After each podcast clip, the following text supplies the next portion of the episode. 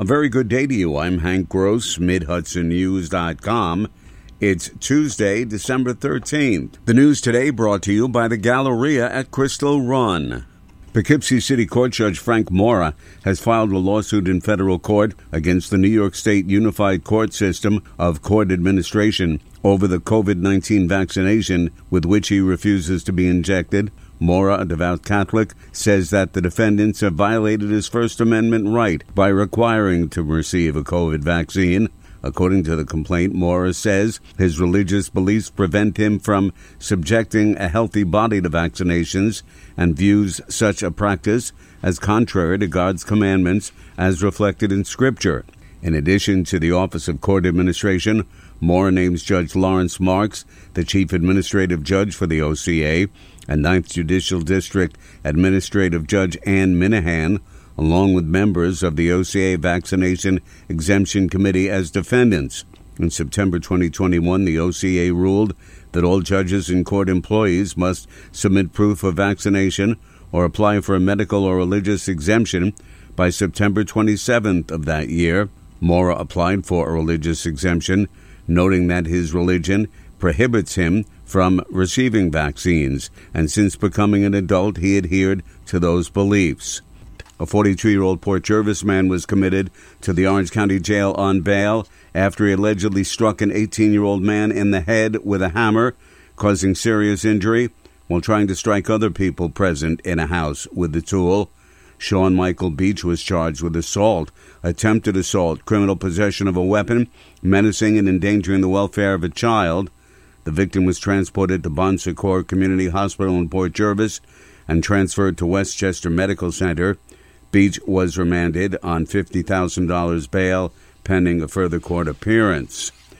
The holidays are here, and at Galleria at Crystal Run, you can find something for everyone on your list. Over 1 million square feet of joyful shopping. Visit over 100 retailers, including many locally owned businesses. Check out brand new stores like Lovisa, Rue 21, and Box Lunch. Don't miss Visits with Santa this season from Black Friday until Christmas Eve. Sponsored by Town Square Media. For all the details regarding hours, photo pricing, and special events, visit GalleriaCrystalRun.com. And happy holidays!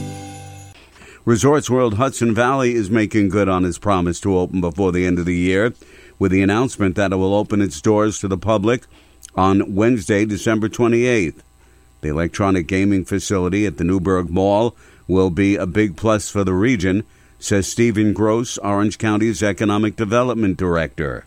Great for the Newburgh Mall, great for the local economy, uh, great for recreational uh, opportunities, uh, lots of uh, economic activity in the Newburgh area and Orange County as a whole. And uh, Resorts World coming to Orange County is just another step in that right direction of providing uh, good economic opportunities for uh, everybody in the county. The casino will create 250 new full time jobs with an average annual wage of $72,000, including salary and benefits. The pedestrian struck and killed by a Metro North train in Port Jervis Sunday morning was a 41 year old town of Wallkill man. The victim's name was not released. Port Jervis Police Chief William Worden says that on Sunday, city police, fire, and EMS responded to a report of a pedestrian struck by a Metro North train just east of the Fowler Street rail crossing, adjacent to Riverside Park. The train was making an otherwise regularly scheduled approach in Port Jervis. State police have released the identity of a woman who was found dead in her overturned vehicle in a retention pond off Route 17 in the town of Goshen. The victim was identified as 45 year old Nicole Romero Brown of Monroe. Her vehicle was located in the pond off exit 124 westbound in the village of Goshen on December 8th.